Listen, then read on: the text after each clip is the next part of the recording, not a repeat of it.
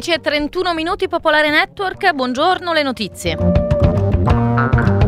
Stanno per riprendere al Cairo i negoziati per un cessate il fuoco a Gaza. Alcuni funzionari di Hamas, citati da media egiziani, avrebbero detto che un accordo è possibile anche in breve tempo, ma solo se Israele accetterà le sue richieste. Tra queste ci sarebbe il ritorno dei civili nel nord della striscia e l'ingresso di aiuti umanitari. Fonti all'interno dell'amministrazione Biden, citati invece dai media americani, avevano parlato di una bozza di intesa accettata da Israele, ma non ancora da Hamas.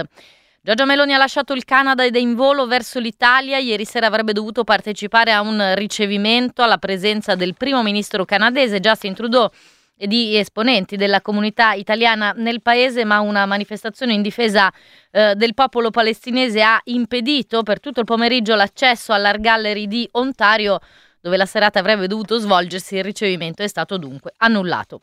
La guerra in Medio Oriente e le mobilitazioni in sostegno ai palestinesi in Italia sono anche all'origine degli screzzi che hanno portato alle dimissioni del presidente provinciale dell'Ampi di Milano Roberto Cenati Dimissioni arrivate ieri dopo che l'Ampi Nazionale aveva sottoscritto l'appello alla manifestazione del prossimo sabato a Roma, il 9 marzo, che chiede di impedire il genocidio a Gaza. Per il presidente milanese l'uso di questo termine è improprio, lo ha ribadito anche questa mattina in alcune interviste ai quotidiani. Cenati era presidente provinciale da 13 anni e quanto al futuro ha smentito di avere intenzione di candidarsi alle europee.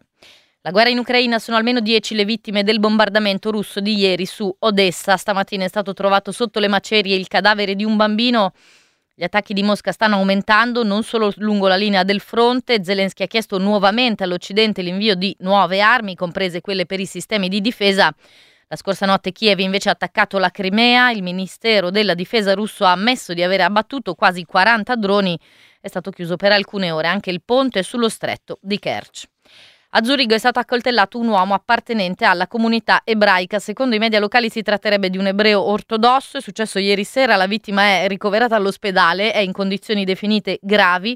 Gli inquirenti hanno detto che l'autore dell'attacco è un giovane di 15 anni, poi arrestato e potrebbe essere stato mosso da antisemitismo.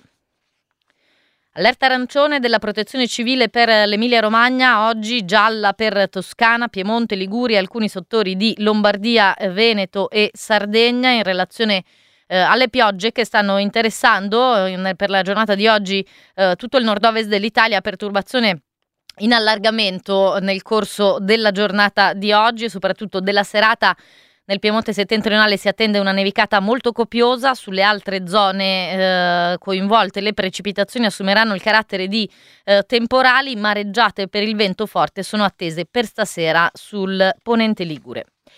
Due medaglie per gli atleti italiani nella serata di ieri ai mondiali di atletica indoor che si stanno svolgendo a Glasgow in Scozia. Lorenzo Simonelli eh, ha vinto l'argento nei 60 metri a ostacoli, mentre Zainab Dosso ha conquistato eh, invece il bronzo nella stessa disciplina. Ieri mattina Mattia Furlani aveva eh, vinto invece un argento nella gara di salto in lungo eh, con la misura di 8,22.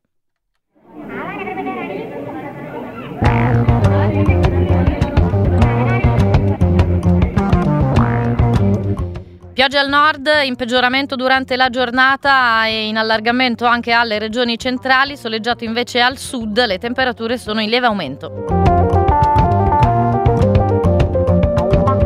Sono le 10.35 minuti e tutto per questa edizione, la prossima alle 13. Grazie a tutti voi per l'ascolto, a più tardi.